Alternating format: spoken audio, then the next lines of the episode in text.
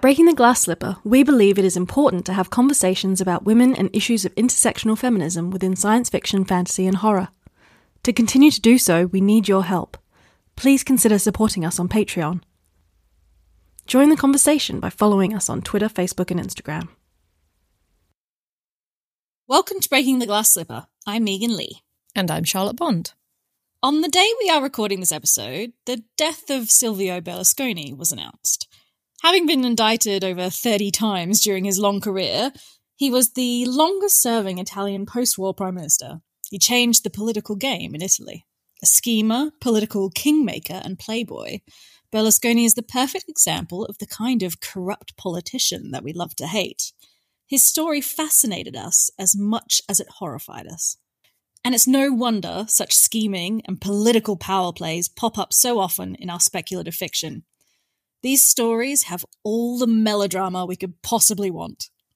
So it is with great pleasure we are chatting to Andrea Stewart in today's episode to talk about tropes, magic, and of course, the ever fascinating political machinations of fantasy stories. So, Andrea, would you like to introduce yourself to our listeners? Yeah, sure. I'm Andrea Stewart, and I'm a fantasy and science fiction author. I am the author of the Drowning Empire series, which starts with the Bone Shard daughter. And it is set on an archipelago of migratory islands and it follows several main point of view characters. There's a daughter who is trying to reclaim her rightful place as heir. There's a smuggler who professes not to care about what's going on in the larger world, but can't seem to stop from doing good things. There are two women who are in an established relationship who are trying to deal with the class differences between them. And there's a woman on a remote island who is trying to figure out why she's there and how she got there. And this is all in an Asian inspired setting. So that's like kind of the gist of what that book is about. Love it. And of course, so much maneuvering going on as well, which we will get to. But let's start with fantasy being, you know, a genre full of tropes. The fantasy genre has a rich history of tropes. But these days, tropes are often considered something of a bad word sometimes. But the Drowning Empire kind of embraces quite a few of these classic fantasy tropes while still bringing something new to the table. And I was just wondering, you know, how it feels to be an author writing in fantasy and someone who maybe, you know, sees other people pushing against the classic tropes, but, you know, what made you want to embrace them? Well, I know that sometimes people push against the tropes because they think, well, that's been done before. And I think that we should be doing new things. But at the same time, I feel like tropes have that fondness and that familiarity. And there's a reason why we consistently see those things pop up in our stories. So to me, like uh, when I was sitting down to think about what I wanted to write into this book, I, I did look at some of the tropes that I really enjoy as a reader and what I wanted to see in my book. So I, I did that very intentionally. Do you have like a specific favorite trope that you were like, okay, I have to just get this in because I have always wanted to tackle this trope because I love it? Oh, yeah, for sure. Uh, for me, it was definitely the magical animal companion trope which you see a lot in fantasy. Um, because I grew up reading a lot of books that had those magical animal companions. Like the Blue Sword, for instance, that's like my comfort read. There's the girl that finds out she has magic powers and she gets a special horse and she gets a really cool cat. That's like wish fulfillment for me. So I knew that when I wanted to write this, I, I wanted to write in this companion animal that really like sticks by this character side no matter what. And to me, that's part of the appeal is that unconditional love, right? I, I, I didn't have a ton of pets growing up. My my mom's not a huge fan. So so having those animal companions in the books was kind of an escape for me. I have to admit, I really like the animal companion in it. It's so cute. He's very fun. I was really excited when you said it was a kitten. I'm like, oh, is it going to be a cat animal companion? And then it turned out to be something slightly different. And I'm like, oh, yeah, that's cool. I, I could totally have one of those as well. when you were making your animal companion, does it reflect like your ideal companion then? If you were a kid, like, you know, drawing your perfect animal companion as you were growing up reading your fantasy novels, is this the one you want? Or did you kind of have to go, well, actually, it's got to be like this to fit the book? Oh, it was definitely like wish fulfillment on my end. Like that would be my perfect animal companion. They would be, you know, cute when they're little and they would be very loyal, of course, and very mischievous. I, I enjoy the pets that are kind of a challenge. I, I know my husband is not the same way. he has a very um, lazy cat, is the one that he chose. And then mine is extremely active and mischievous and gets into everything. And that's that's the kind of companion that I really enjoy is is something that's like a little bit more challenging and kind of um, pushes your limits a little bit. So so yeah, so that's kind of how how Mephi is, is that he he is very mischievous, he's very loyal, and he's very sweet. And then, you know, you see as the series goes on, he grows and changes. So going back to our conversation of tropes before we got distracted by cute little animals. Um Megan obviously asked you if there was one trope you had to put in. Was there one that you went, you know what, even for me, that's too much? I I debated about the talking part for a little bit. I'm like, is that too much? And then I just said, you know what, I want to put it in. I'm going to put it in. So the really, I just kind of threw the kitchen sink of like what I wanted to throw in there at Mephi, really. So there was nothing that I kind of held back on. Amazing. I mean, if you can't just like absolutely go for it with fantasy, I mean, what's the point? so when the series begins, Lin's magic is no longer, you know, she's no longer able to use her magic. Having a central character with inaccessible, unusual, or misbehaving magic is is quite a common fantasy trope as well. I mean, why do you think this is such an appealing character setup? Well, I think that it's an appealing character setup because you have some conflict straight away where somebody has to access their magic for some reason, but if they're unable to, then they have to go through some so- sort of process to unlock it or to fix it or to make it work for them. And then that is a plot point in and of itself already. And it can also cause further complications just with their relationships, with any other goals that they might have. So I feel like it's really appealing in that way, is that it's sort of um, a bit of built in conflict that can also reveal some things about character and about their relationships with other characters. The magic that Lin is unable to access at the moment is magic that is in the title of your book. It's it's bone shard magic. So it's the idea that everybody in the empire gives up a little bit of bone um, from sort of trepanning, which I thought was very cool, um, just at the back of their skull, and then th- those bones and the magic in them can be used to power constructs and things to defend the empire. So so there's a lot of magical detail within that. Where did you get the concept from? Is this something you've borrowed from real mythology? Because obviously, trepanning was something that was done in the real world, but it was usually done to let out spirits inside your head that were possessing you. What made you think, you know what, I'm going to turn that into magic? Well, so it was kind of a long development process where it started with the single idea of what if they used bone shards for magic. And from there, it kind of, I kind of combined it with this idea of having constructs because I knew I wanted to write something with sort of unusual, creepy constructs in it. So, you know, from there I was like, well, I want to have the bone shards powering these constructs, but how are they going to power it? Well, the person that they took the bone shard from has to still be alive so that they can get some of that life force from that person and then I was thinking about, well, how do they figure out what they're supposed to do and when they're supposed to do it? So they have to have these commands that are engraved on the shard. So it was one of those things where I kind of just took one step at a time and thought, well, what's the most logical thing that comes after that? What fits in this magic system? So for me, it's it's the creation of a magic system is very involved and it involves a lot of kind of steps of thinking like what's the next logical thing and what works in this society and what makes sense if I take this one assumption and go from there. I think magic systems and how authors create them is always always so fascinating. And another strong element of Lin's story in particular is that she's prevented from um, accessing this magic by her father the emperor. And she's also kind of got a male rival in the form of a sort of stepbrother? I don't know. It's like a foster brother. Yeah. So you've got this character Lin who could be hugely powerful but she's being prevented from educating herself and being educated by the men within her life. So I wondered if that was something that was dictated by the story itself. We talk about tropes, you know, and it's it's easier to have an emperor than it is to say have an empress and have it as her mother being the one preventing her.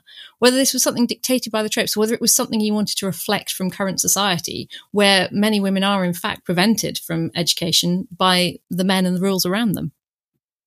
You know, I wish I could say that it was that smart. Uh, for me, it, it it was just kind of the way that I imagined it was that this would be her rival. This would be who was preventing her. I, I seem to have a common theme in a lot of my writing with a bit of an overbearing parent. I don't know. Um, I, I think my parents are pretty strict, so maybe that's where it's coming from. But for her, I, I really thought about that kind of progression of how she would go about defying her father's wishes and how she would go about unlocking these secrets one by one. And as she is unable, as she is able to do that, then she can grow more and more powerful and that kind of like almost leveling up. I don't know if you play video games, but I had a little bit of that sense of like, I want to make this a bit of a puzzle for her. I, like I said, I wish I could say it was that smart as far as oppression goes, but I was not thinking about that. That's interesting because, you know, a lot of speculative fiction ends up being quite allegorical. You know, it's often a commentary on our society or, you know, just wanting to engage with our society through a different lens. So, I mean, did you have any sort of real world parallels and commentary that you were wanting to make with your magic setup, your, you know, the idea of sort of inaccessible or broken magics, or, I mean, any of the tropes that you sort of included in your story? Were they, any of them, were you thinking about that kind of allegorical nature? Oh yes, I was. I was thinking a lot about um, the nature of power and who wields it, and what that means for everybody else. One of the tropes that I see a lot in fantasy fiction that I kind of wanted to challenge and twist a little bit in this one is that idea of somebody being that oppressive ruler, and then you have your hero, your protagonist come along and defeat them. And either they or somebody else goes in and takes that bad ruler's place and they're a good ruler and that's the end of the story. And that's, you know, the good ending, right? You, you've got a good ruler in place now. And for me, that was something that I wanted to explore throughout this series. Like, what happens after that? And is that actually the good ending? Like, is that where we want to end up? Is that where the people are going to be the most happy and the most satisfied. So that was one of the things that I was really intending to explore throughout this series was taking that kind of trope and kind of examining it a little bit more closely. Um, as far as like the men oppressing women kind of thing, I didn't really want to get into that in in this book. It's not really patriarchal. There's pretty even spread of men and women in whatever positions. Yeah, I, I have to say, like, thank you because honestly, I get so sick of just, okay, well, you know, we overthrew the, the bad leader and now everything's just going to be super rosy and good. It's like, that is not how it works. and, uh, you know, even though this is fantasy, I, you know, kind of want to see a little bit more going on than that, a little bit less kind of naivety when it comes to what happens when you overthrow your entire government. I mean, not to say that I don't love reading that sort of story because I do. I enjoy it very much. I just, you know, I want yeah. something that I always, I always think in the back of my head, like, well, what's going to happen after that? Yeah, it's kind of those one of those things. It's like, yeah, we like it when we see it, but when we see something different, now that's exciting.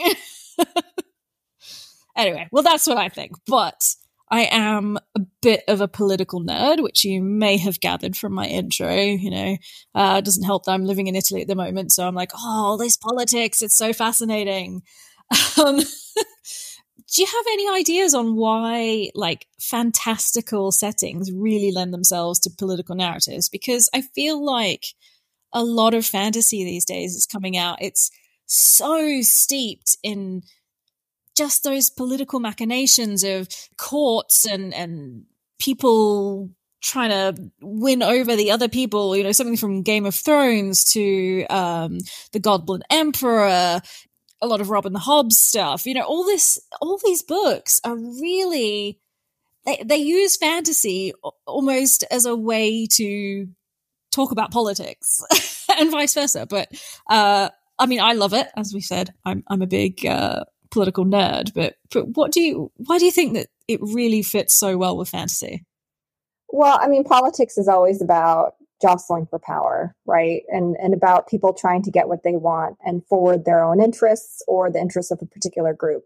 And with fantasy, you can kind of explore a little bit further what that means and, and dig into particular situations in a way you might not be able to if you were writing something based in the real world because you can just make up whatever you want, right? So you can get into all these different kind of situations with different people involved or different interest groups.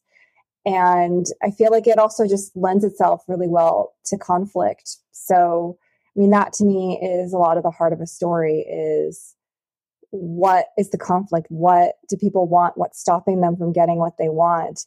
And what happens, right? We all want to know what happens and and how things shake out. So to me that's that's why I think fantasy is just so ripe for political conflict. It's just it's just a really interesting like playground, I think, to to to um play with that. Like you were talking about Game of Thrones. I know there was like House of House of the Dragon. Is that that's like throwing like dragons into the mix with with politics, right? Like what would what would yeah. that be like? And what is that an allegory for? Is that an allegory for for nukes? Maybe who knows, right? So that to me is like a really interesting way to explore politics. I feel like Dragon Politics should be a, a book that somebody writes. Well, it does sort of make me um, think of, I think it's Tooth and Claw by Jo Walton, which is basically dragons do Pride and Prejudice. But uh... Ooh, I have not heard of that one. That sounds fascinating. Oh, really? Yeah, Jo Walton's great. Uh, I I recommend her stuff uh, if you haven't come across her. But yeah, I think Tooth and Claw is one of her earliest ones. Um, but yes, it's like Regency period family drama with dragons. I love it. but do they have bonnets and embroidery? Because you know that's also a key part. Look, you're just gonna have to read it, Charlotte. It's a good book. it's true. I will have to read it now. One thing I was wondering, because a lot of fantasy is still kind of tied up in this faux medievalism that we, you know, we have this leftover from Tolkien and just building on that. Do you think that there we're sort of limited in the scope of what kind of political representations that we see in fantasy as a result of this kind of thing or you know with the rise of more urban fantasy modern fantasy are we kind of moving away from that? Do you have any thoughts on that? Well I, I would love to see like a little bit more modern fantasy as far as like well what happens as technology and society advances and I, I, don't know if you've read um, the Greenbone saga. That that to me was fascinating because so good. yeah. So I, I mean, combo of hey, this is a fantastical world. It's completely different from ours. Yet they have like airplanes and cars and different brands and everything, right?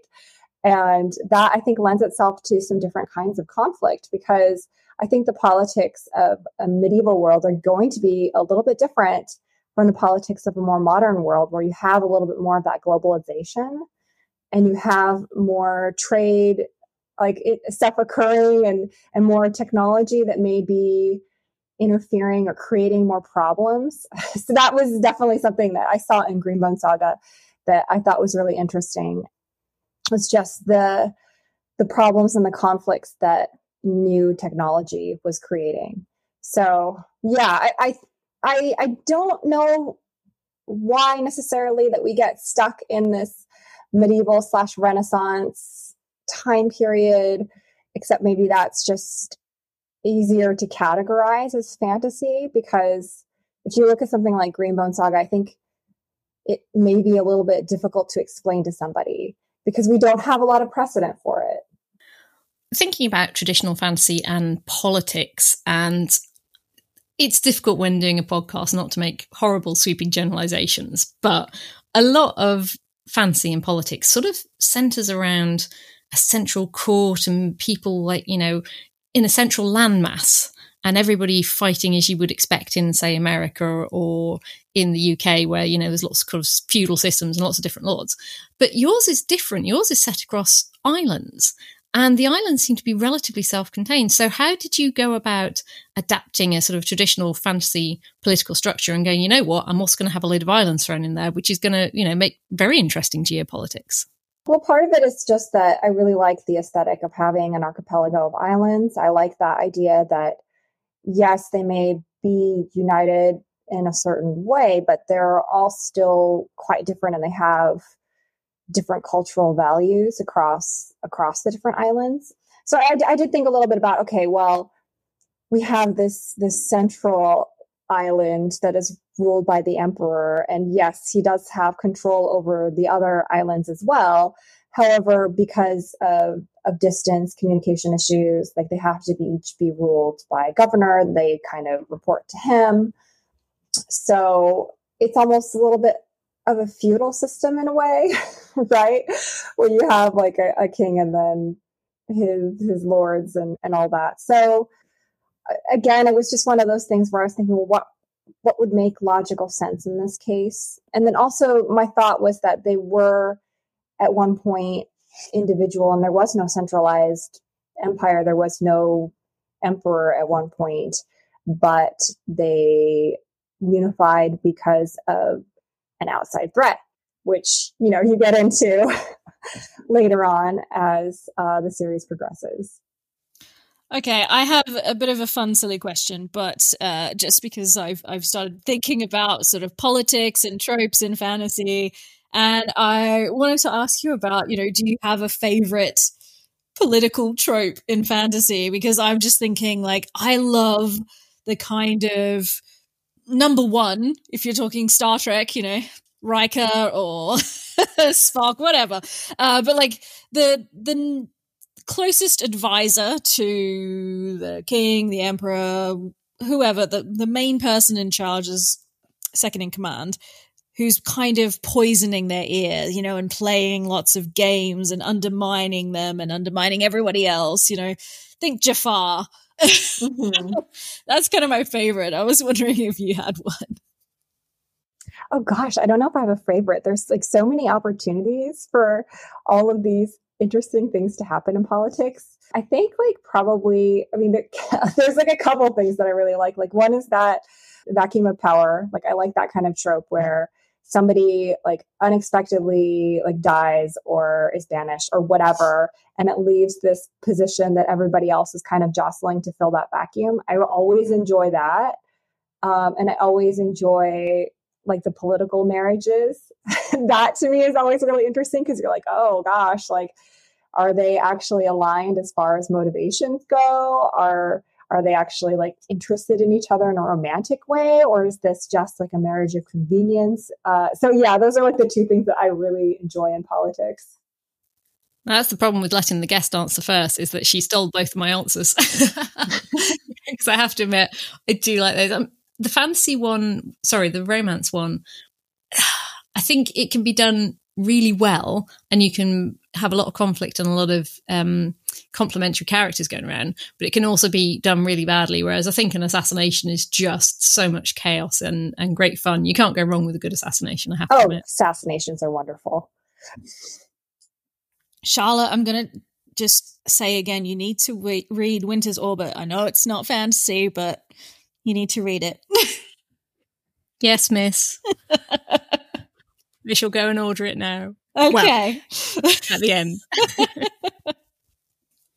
okay, so we've talked a lot about politics. So let's maybe talk a little bit about identity. So another like major theme of the trilogy is like identity and I love how you know in particular you focus on like your the identity when it comes to our relationship with the past. And with this, I kind of wanted to talk about constructs because they're a really cool idea. And it's just a very interesting way to explore the question of identity and how people relate to their past. So, I mean, why did you establish it that way? I mean, like, so you've talked a little bit about, you know, some of the the ways you kind of wanted to solve problems, as it were, when you were coming up with your world building. But why did you want to link constructs so much to how people relate to their pasts? And what did you hope that would say to people? Well, first off, I really enjoy science fiction as well as fantasy. I mean, fantasy is like my one true love, but uh, science fiction is definitely something that I, I, mean, my one of my first speculative fiction books that I read was I Robot by Isaac Asimov. I really like those ideas of those kind of science fictional ideas almost where you have a created being you may have instilled them with memories but what does that make them then? Like how much of that is themselves and how much of that is just what you made them? Like do they have an identity? And if you don't have a past like what does that make you? Can you come up with your own? I, I, and and one of the things that i think about a lot too is just with with people like where we always say like oh well you're you're a product of your environment you're a product of your past.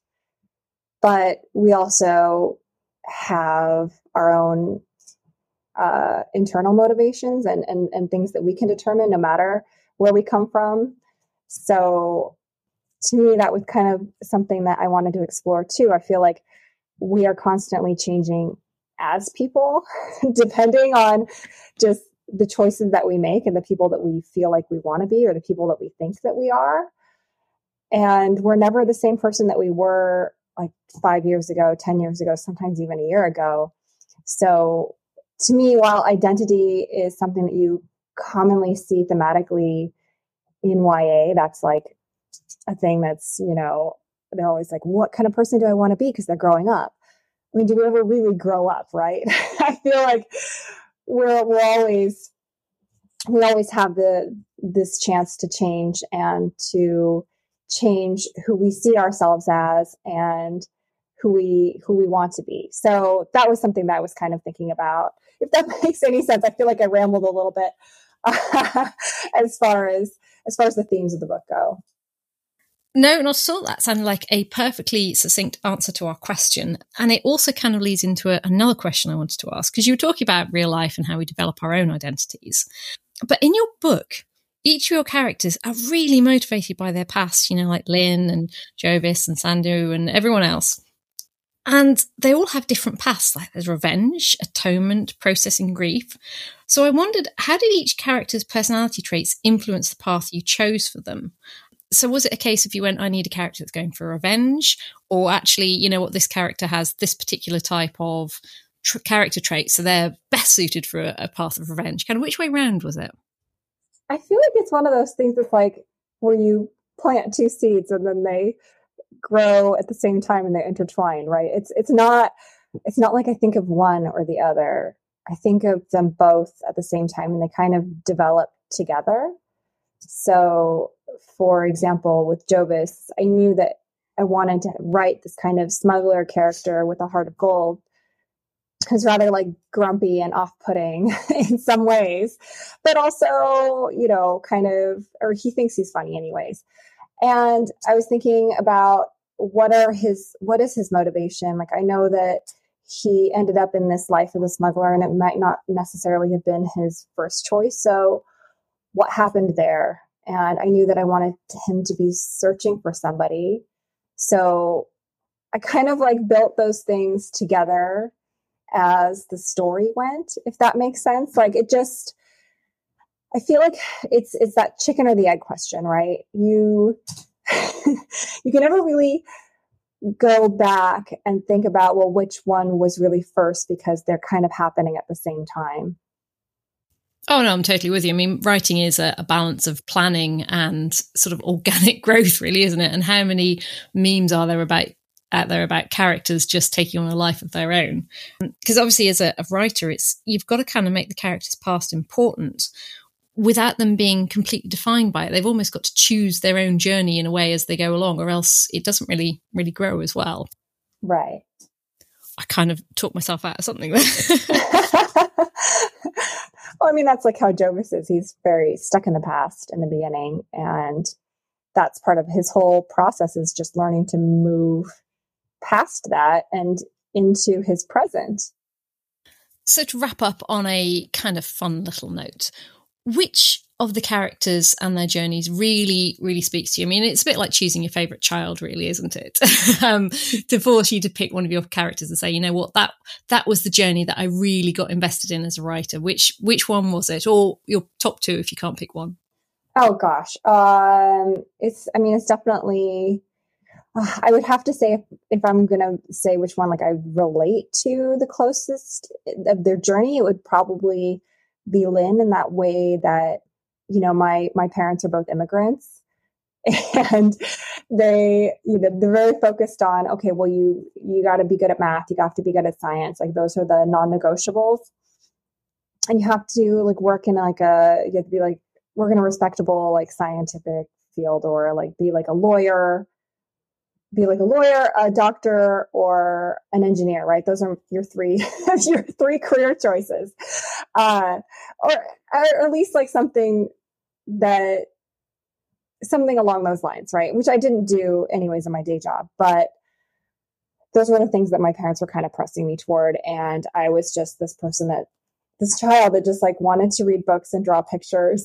so, and that was fine as a hobby, but I kind of had to break free of my parents' expectations in that way, where it was like, well, you know, I could do that. I could go and go that path and try to be a doctor or a lawyer or engineer, but that's like not really who I want to be. And while my relationship with my parents is very different from the relationship that Lin has with her father, I do feel like it's kind of similar in that sense where she desperately wants to please him and she really wants to impress him, but at the same time, there's this part of her that feels like this maybe is not her path. So I think that was probably the character arc that I related closely, clo- most closely to. Awesome. On that note, we are going to wrap up this up. But for anyone who's interested, please do consider becoming a patron because we're just about to go and record some little writing craft questions as a little bonus for our Patreon supporters. So make sure if you enjoyed this to head over there and listen to a little bit more from Andrea. So thank you so much for joining us uh, today, Andrea. Thank you so much for having me. Breaking the Glass Slipper is written and produced by Megan Leigh, Charlotte Bond, and Lucy Hounsom. Please help us spread the word, subscribe, and leave a review on your preferred podcast platform. We want to hear from you. Let us know what you would like to hear on the next episode of Breaking the Glass Slipper.